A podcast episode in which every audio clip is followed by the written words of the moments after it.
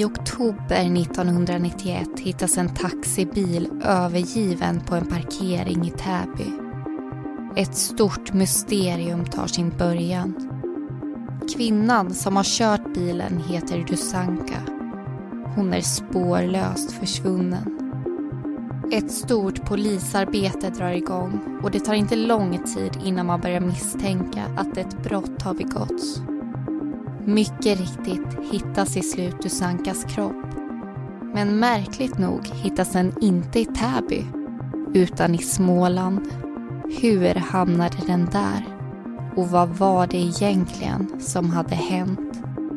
Med hjälp av telefonavlyssning och ett spår som leder till Paris kommer till slut sanningen fram. Någon hade på avstånd förföljt Dusanka under hennes sista dagar i livet. Du lyssnar på Mordpodden och i säsong 1 då tar vi upp mord som skett i Småland. Och i veckans avsnitt så ska du få höra berättelsen om taximordet utanför Kalmar.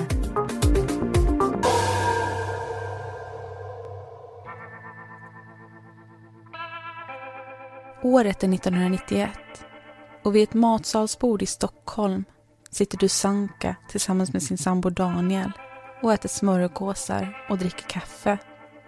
Det är mitt på dagen och de har båda tagit rast för att kunna träffas en liten stund innan eftermiddagspassen drar igång. De kör båda taxi och vet att passen kan bli både långa och sena. Därför ser de till att ta sig tid för varandra när de kan. I rummet bredvid befinner sig Dusankas tre barn. Tonåringar, allihopa. De är Dusankas allt och hon skulle göra precis vad som helst för dem. De är också en påminnelse om Rickard, Dusankas exmake och barnens pappa. Kanske var Dusanka och Rickard lyckliga en gång i tiden, men hon minns inte längre. Efter en utdragen skilsmässa finns det inget annat kvar än bitterheten emellan de två. Under en tid var paret till och med kända hos polisen då de hade gjort flera anmälningar emot varandra i så kallade tvistemål. De kunde inte komma överens om var barnen skulle bo eller hur ekonomin skulle delas upp och allting ledde till ett bråk som de inte kunde lösa på egen hand.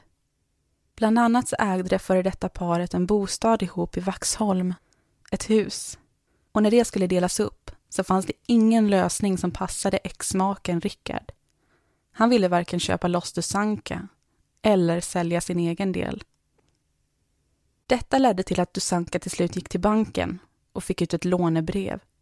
Därefter slutade hon betala räntor och amorteringar på fastigheten till dess att lånen hade förfallit. Hon visste att resultatet skulle bli en auktion. Och det blev det också. Med lånebrevet i handen kunde hon för en gång skull köpa loss fastigheten från Rickard. Och problemet var löst.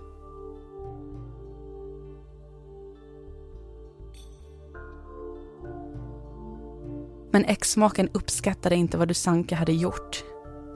Han hade en hyresrätt i fastigheten och tyckte inte om att bli utslussad från ägandet. Vid matsalsbordet i Stockholm, långt efter skilsmässans slut, får Dusanka reda på att Rickard har ringt till barnen när de har varit ensamma hemma. Hon blir arg. Både hon och Rickard vet att de inte vill prata med sin pappa. Och när smörgåsarna är uppätna och kaffet uppdrucket så får sambon Daniel en körning. Han säger hej då och smiter ut genom dörren samtidigt som Dusanka sätter telefonluren mot örat och slår in Rickards nummer. Hjärtat bultar hårt i Dusankas bröst när hon väntar på att exmaken ska svara. Hon är nu både arg och upprörd över hans beteende. Han borde ju veta bättre. När hon hör hans röst i andra änden så säger hon precis vad hon tycker och tänker. Men innan Rickard får en chans att försvara sig så piper Dusankas personsökare och hon slänger på luren i örat på honom. Iklädd sina arbetskläder bestående av ett par blå byxor, en vit skjorta, blå tröja och en blåvit sjal runt halsen så säger hon hej då till sina tre barn och går ner till garaget. Klockan är nu strax efter tre på eftermiddagen och Dusanka hoppar in i den gröna taxibilen. Det hon inte vet är att det är någon som iakttar henne. Någon som har förföljt henne i flera dagar nu och som vet hennes alla rutiner. Hon vet heller inte att det är sista gången hon kommer lämna den bostad hon kallar för sitt hem. Den sista gången hon kysser sin sambo hej då. Och den sista gången som hon ser sina barn. Vid halv sex-tiden hoppar en affärsman in i Dusankas taxi. Han får skjuts till ett hotell där han ska träffa sitt sällskap. Och när de stannar vid trottoaren betalar han för sig och går in i hotellobbyn. Efter en stund tittar han ut över gatan. Han ser att taxin står kvar utanför hotellet och undrar förbryllat om han har glömt kvar någonting i bilen. Han kollar igenom fickorna och rycker på axlarna. Ingenting verkar saknas. Hans sällskap anländer och när han vänder sig om igen så är Dusanka och taxin borta. Bredvid Dusanka i taxin sitter nu en ung man som stod och väntade på trottoaren utanför hotellet. Det hon inte vet är att det är samma person som har bevakat hennes alla steg de senaste dagarna.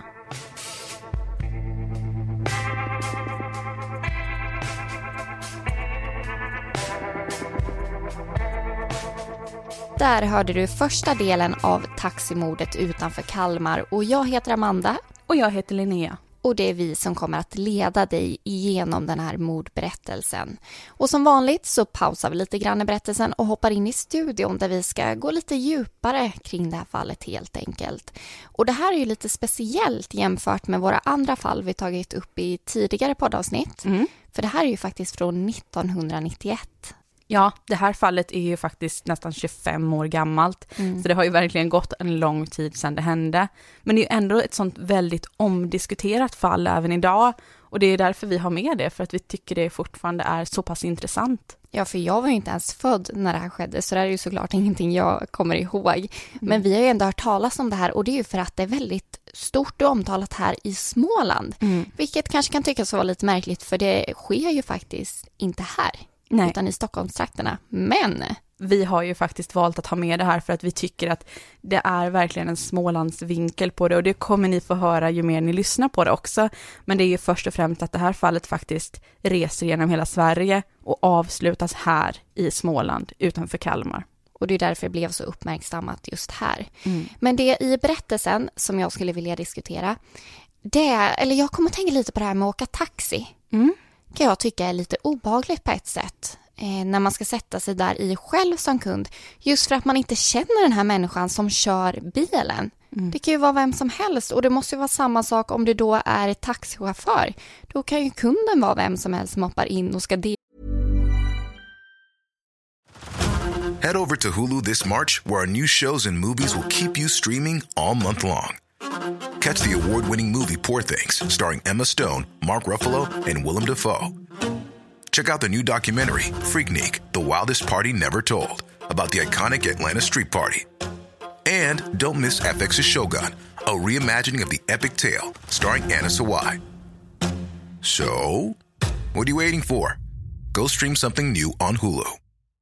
Millions of people have lost weight with personalized plans from Noom like Evan, who can't stand salads and still lost 50 pounds. Salads, generally, for most people, are the easy button, right? For me, that wasn't an option. I never really was a salad guy. That's just not who I am. But Noom worked for me. Get your personalized plan today at Noom.com. Real Noom user compensated to provide their story. In four weeks, the typical Noom user can expect to lose one to two pounds per week. Individual results may vary. Hela det här lilla utrymmet med dig. Ja, det är en jätteutsatt position. Och jag tänker om vi tittar tillbaka till 1991, hade man den säkerheten och de kollarna som man har, har idag? Hade man liksom GPS i bilarna? Hade man koll på var alla befann sig? Mm.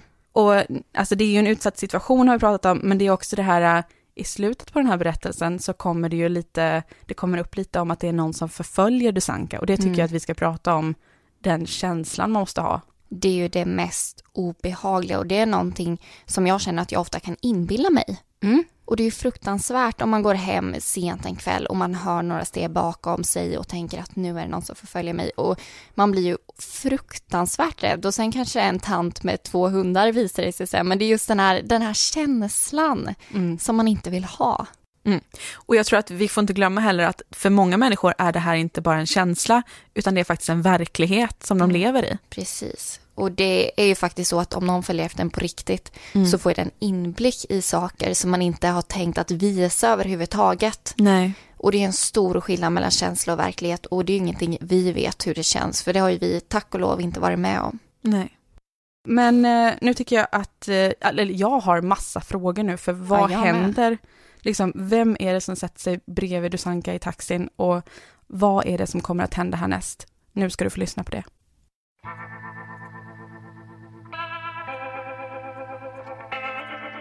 När Dusanka inte kommer hem den kvällen så börjar hennes sambo Daniel att oroa sig. Det är inte likt Dusanka att inte dyka upp. Hon säger alltid till om hon blir sen och hon skulle aldrig lämna sina barn på det här sättet. Han anmäler försvinnande till polisen som börjar undersöka vad som kan ha hänt trebarnsmamman. Polisen tar i sin tur hjälp av medierna för att finna sanningen. Kanske är det någon som har sett någonting. Samtidigt kallas alla i Dusankas närhet in till förhör. Man pratar med hennes sambo Daniel, hennes tre barn, hennes exman Rickard och hans nya fru. Ingen säger sig veta något om Dusankas försvinnande. Men talar verkligen alla sanning? Fyra dagar efter att Dusanka försvunnit spårlöst hittar man hennes bil övergiven på en parkering i Täby. Bagageluckan är tom och bilen i fint skick. Det enda som får polisen att höja på ögonbrynen är förarsätet. Dusanka var en relativt kort kvinna men sätet är tillbakaskjutet så långt det bara går. Genom taxametern lyckas polisen kartlägga delar av Dusankas kväll. De tittar främst på hennes två sista körningar. Affärsmannen som fick skjuts till sitt hotell berättar om sina iakttagelser. Och polisen grubblar länge och väl på trottoarkunden som Dusanka plockade upp därefter. Vem var det? Och visste personen någonting om Dusankas försvinnande?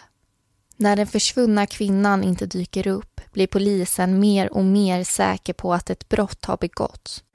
Och hårdgranskningen av de misstänkta börjar omedelbart. Först på tur är sambon Daniel.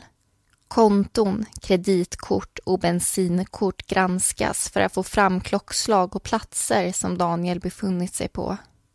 Samtidigt tittar man på överföringar av pengar och andra kontohändelser. Men ingenting är speciellt anmärkningsvärt och det står snart klart att Daniel inte kan ha haft något med Dusankas försvinnande att göra. Fokuset skiftar därmed till exmaken Rickard. Han har i tidigare förhör uppgett ett alibi. Rickard och hans nya fru hade varit på besök hos ett par under kvällen när Dusanka försvann. Något som kunde intygas av alla närvarande.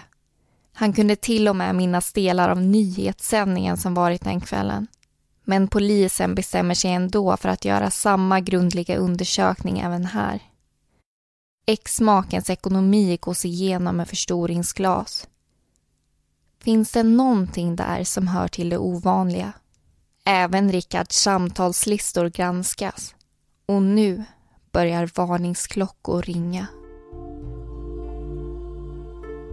Det visar sig att han äger en företagsmobil och ett nummer återkommer gång på gång. Och märkligt nog leder det till Paris. Och inte nog med det. Rickard har också hyrt en mobil från en bensinstation och flera av samtalen från hans företagsmobil och hemtelefon går till just den hyrmobilen. Och såvida han inte har pratat med sig själv så blir nästa fråga uppenbar. Vem hade han gett hyrmobilen till? Och varför? Polisen tar kontakt med Televerket och gör då ytterligare en upptäckt. Personen som har använt hyrmobilen har vid flera tillfällen och under långa tidsperioder befunnit sig utanför Dusankas bostad. Det blir nu uppenbart att någon har bevakat Dusanka under dagar, kanske till och med veckor.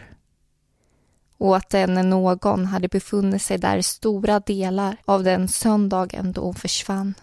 Men vem var då personen utanför Dusankas lägenhet? Och vad var hans eller hennes koppling till exmaken? Polisens frågor blir plötsligt många. Samtidigt som samtalslistorna avslöjar att Rickard haft kontakt med någon som förföljt Tusanka så faller hans tidigare alibi isär. Det visar sig att han inte alls har befunnit sig hos paret så länge som han påstått. Nu finns det inte längre några säkra uppgifter kring var Rickard befann sig söndagen den 27 oktober när Dusanka försvann. Men trots att allt pekar på att exmaken vet mer än han säger så finns det inga direkta bevis som kan knyta Rickard till försvinnandet. Just nu handlar det bara om ett gäng märkliga företeelser. Spaningsarbetet fortsätter i tystnad. Ännu mer intensivt än tidigare. Rickards samtal avlyssnas. Och snart får man napp. Exmaken uppmanas ringa till en person i Paris snarast. När samtalet klickar igång hör polisen hur personen som pratar med Rickard kräver honom på pengar. 300 000 kronor närmare bestämt för en tjänst som utförts. Hyrmobilens samtalslistor hårdgranskas igen och det kommer äntligen fram vem den mystiske mannen i Paris är. Han heter Mårten. Men det verkar inte som att det bara är Mårten och Rickard som gjort affärer. Två till namn dyker upp, Niklas och Nils. Och det finns en koppling mellan de tre unga männen som Dusankas exman haft kontakt med. De är alla från Kalmartrakten. När inga pengar kommer så fortsätter Mårten att ringa till Rickard. Han vill ha sina pengar för tjänsten han har utfört. Och det nu. Hans ton blir med tiden allt vassare och på nyårsdagen, mer än två månader efter Dusankas försvinnande, så kräver han en delbetalning. Annars skulle något otäckt hända Rickards barn. Två dagar senare, den 3 januari 1992, ska de ses i Norrköping och Rickard ska ta med sig 60 000 kronor i kontanter. Polisen lyssnar med spända öron och inser att det är deras chans att ta fast Rickard och de unga killarna. Den 3 januari ställer polisen upp bilar längs sträckan mellan Rickards hem och mötesplatsen i Norrköping. De skuggar honom hela vägen och ser hur han parkerar 100 meter ifrån järnvägsstationen. Ex-maken går ur bilen och promenerar in i stationsbyggnaden. När dörrarna öppnas nästa gång så är Rickard inte längre ensam. Han har nu två unga killar i följeslag, närmare bestämt Mårten och Niklas. De sätter sig i Rickards bil och kör iväg mot ett industriområde. När de har parkerat sträcker Rickard över ett brunt kuvert till Mårten som sitter i passagerarsätet. Nu är det dags för polisen att slå till. Männen grips och det bruna kuvertet öppnas. Och mycket riktigt ligger det 60 000 kronor där i. Det tar inte lång tid innan polisen även får tag i den tredje misstänkta, Nils. Men ingen av dem säger någonting. De unga männen uppger att de känner varandra. De nekar inte heller att de tog emot ett brev med 60 000 kronor i. Men mer än så får polisen inte veta. Och när alla fyra männen står utrustade med skickliga advokater smyger sig oron på. Skulle familjen någonsin få reda på vad som egentligen hade hänt deras sambo och mamma?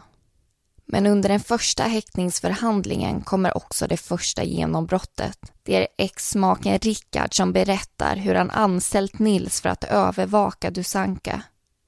Han ville veta vad hon höll på med och var hon befann sig. Strax därpå utökade skaran med två killar som Nils kände. Mårten och Niklas. De tre fick en hyrbil till sitt förfogande och den hyrmobil som senare skulle komma att avslöja deras affärer. För drygt tre månader sedan satt de fyra männen i den fastighet som Rickard och Dusanka tvistat om. Höstvinden utanför fönstret ylade besvärat. Samtidigt som männen tillsammans planerade det jobb som skulle utföras. Och mindre än en månad senare så är det gjort. Rickard berättar för polisen att Tusanka inte är försvunnen och att hon aldrig kommer se sina barn igen. Hans exfru är död. Och kroppen, den ligger nedgrävd någonstans i de småländska skogarna. Men var? Det vet han inte.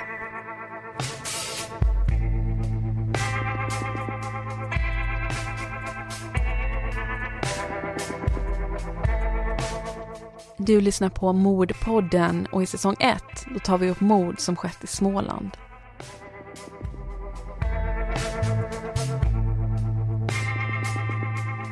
Där hörde du andra delen av taximordet utanför Kalmar.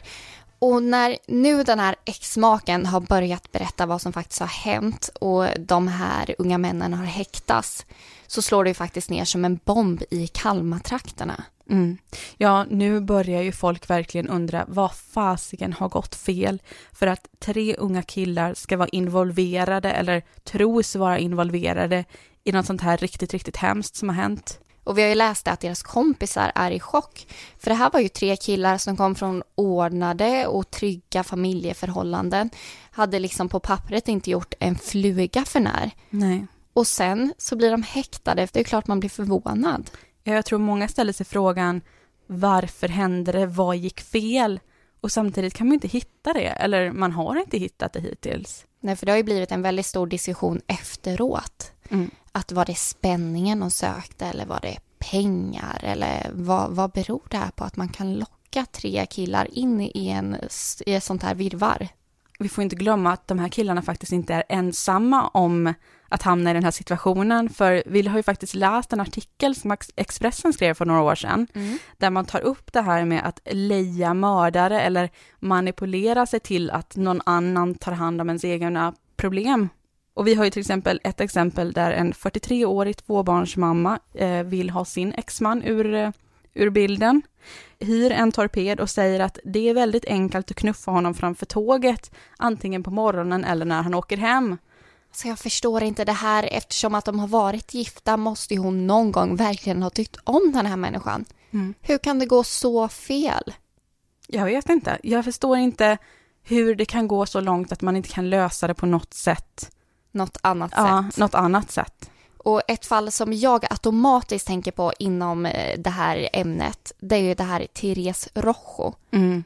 En, jag tror hon var 16 år gammal, där hon blev mördad av en klasskompis. Mm. Och den här killen som mördade henne som var i samma ålder blev manipulerad av sin flickvän. Mm. Och de är liksom 16 år. Och att hon fick honom att begå en sån här sak, för det var väldigt mycket, ja men sms där det var så här, jag tror inte att du vågar och om hon inte är borta imorgon kommer jag göra slut. Alltså hot-sms på det sättet. Mm. Som slutar med att en 16-årig flicka, ja, blir mördad helt enkelt nu ska jag vara lite elak i det här, men är det inte lite så att kvinnor kan vara lite manipulativa ibland när det kommer fram sånt här? Alltså, när vi tittar på den här listan, det är mycket kvinnor med som mm. har lyckats få någon annan att mörda åt sig. Jag säger inte att de är värre, men jag säger att det här verkar vara en metod som används mycket av dem. Men jag tror absolut att män också kan vara manipulativa. Mm. Men om vi går tillbaka till en annan grej, för nu blir jag så här, jag vill inte missa att vi tar upp det här med spaningsarbetet som faktiskt händer i det här mordet. Det är intressant. Ja, för det är 1991 och vi pratar ju lite om det här med hyrtelefon eller hyrmobil. Och vi, det vi inte får glömma det är att 1991 så är det väldigt ovanligt att ha en egen mobil. Och därför kan man alltså hyra på till exempel en bensinstation. Och i det här fallet, i och med att mobilerna används, blir ju också ett av de första fallen i Sverige där man faktiskt använder sånt här spaningsarbete och avlyssning av mobiler för att komma till en slutsats. Och utan det arbetet hade ju förmodligen inte det här fallet blivit löst. Nej, För det är ju det är den här sant. lilla tråden som liksom blir det stora avgörandet. Ja. Men nu känner jag att vi måste höra slutet på det här. Mm. För det är så att Dusankas exman har ju precis berättat att Dusanka faktiskt är död. Men nu vill vi veta vad var det egentligen som hade hänt.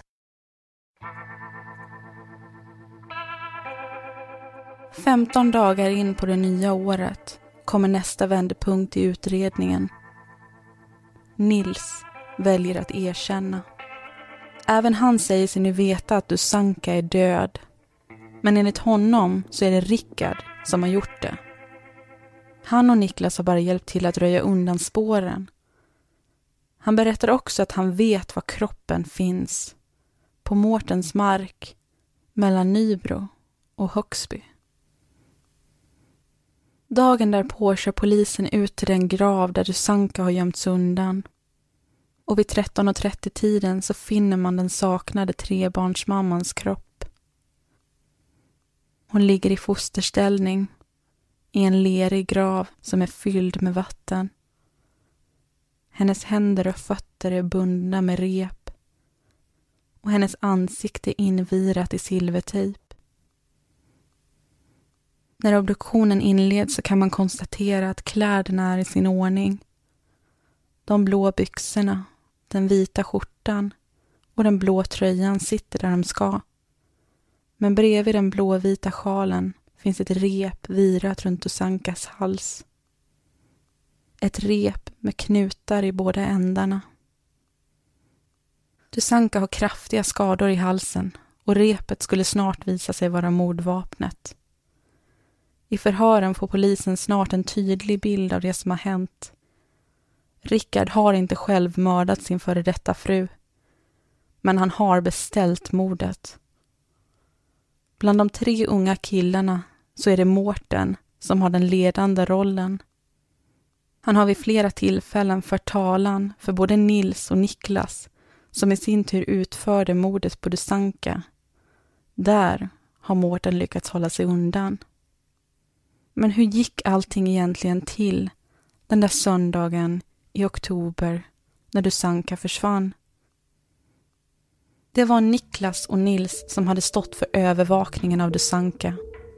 I dagar hade de förföljt henne och rapporterat sina upptäckter till exmaken Rickard. De väntade. Snart skulle det bli dags för det verkliga jobbet. Söndagen den 27 oktober skulle de få Dusanka att plocka upp en av dem i sin taxi. Sen skulle de beställa en körning ut till den då övergivna båtklubben utanför Vaxholm. Väl där skulle de invänta Rickard. Han skulle själv avsluta sin exfrus liv. Men ingenting gick som det var tänkt. Niklas var trottoarkunden som polisen hade letat efter så länge. Den där kvällen så vinkar han till sig taxin med Dusanka i strax utanför hotellet där hon precis har släppt av affärsmannen. Niklas ljuger ihop att han behöver skjuts till båtklubben eftersom hans egen bil har gått sönder och nu står på parkeringen där. I själva verket skulle de mötas av Nils och den hyrbil som männen använt sig av. Nils hade kört dit i förväg och under tiden hade han ringt både Rickard och Mårten för att de skulle veta att alla kuggar nu var i rörelse. Nu var det bara att vänta in Rickard. Men exmaken dyker inte upp och snart anser de unga männen att de måste ta saken i egna händer.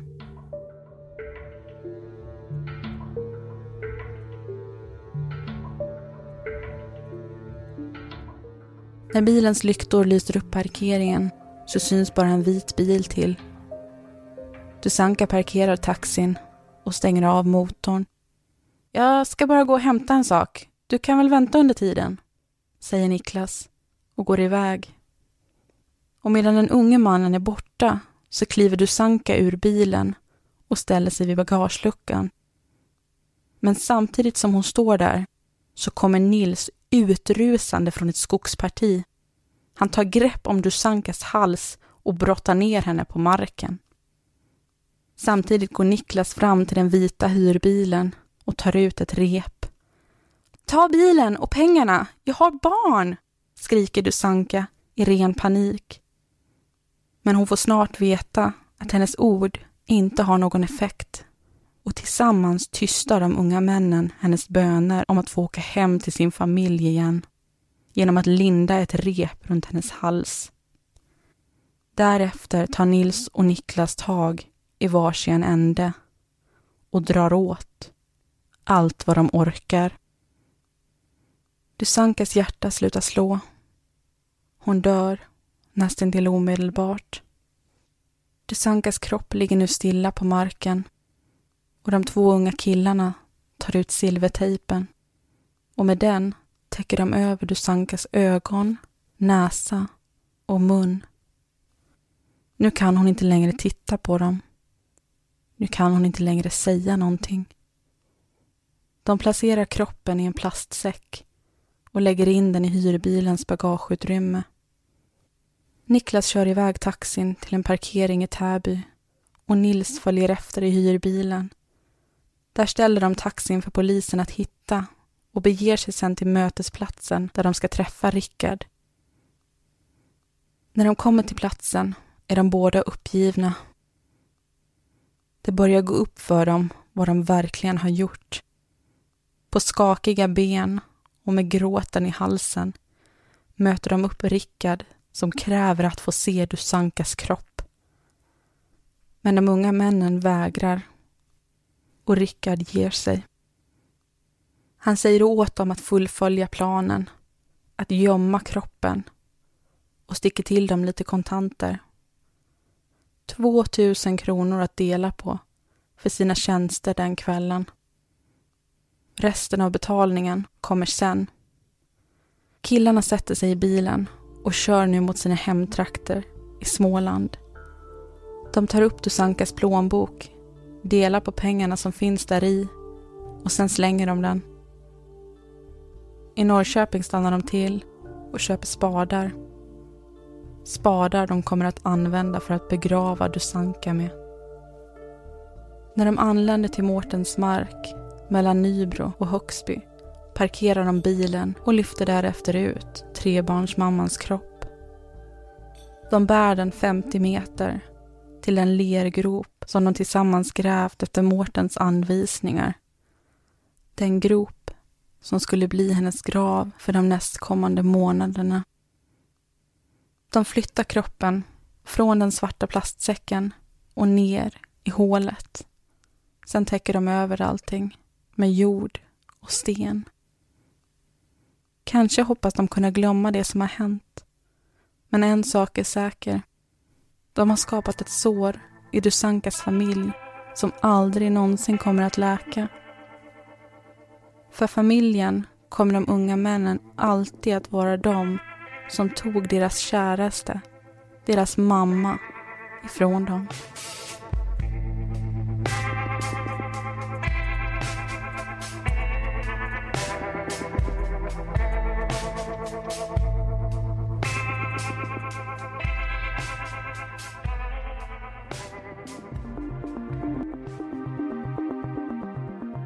I tingsrätten dömdes exmaken Rickard till tio års fängelse. Niklas och Nils dömdes till åtta års fängelse. Och Mårten dömdes för medhjälp till mord och fick sex års fängelse. I hovrätten sänktes dock Mårtens straff till fyra år. Och det var allt vi hade att berätta om taximordet utanför Kalmar. Alla personer i berättelsen förutom Dusanka heter egentligen någonting annat och all information är hämtad från domar, förundersökningsprotokoll, böcker och artiklar. Glöm inte att gilla Mordpodden på Facebook och kika gärna in på vår hemsida mordpodden.com. Nästa vecka åker vi österut i Småland och då ska du föra allt om tältmordet i Orrefors.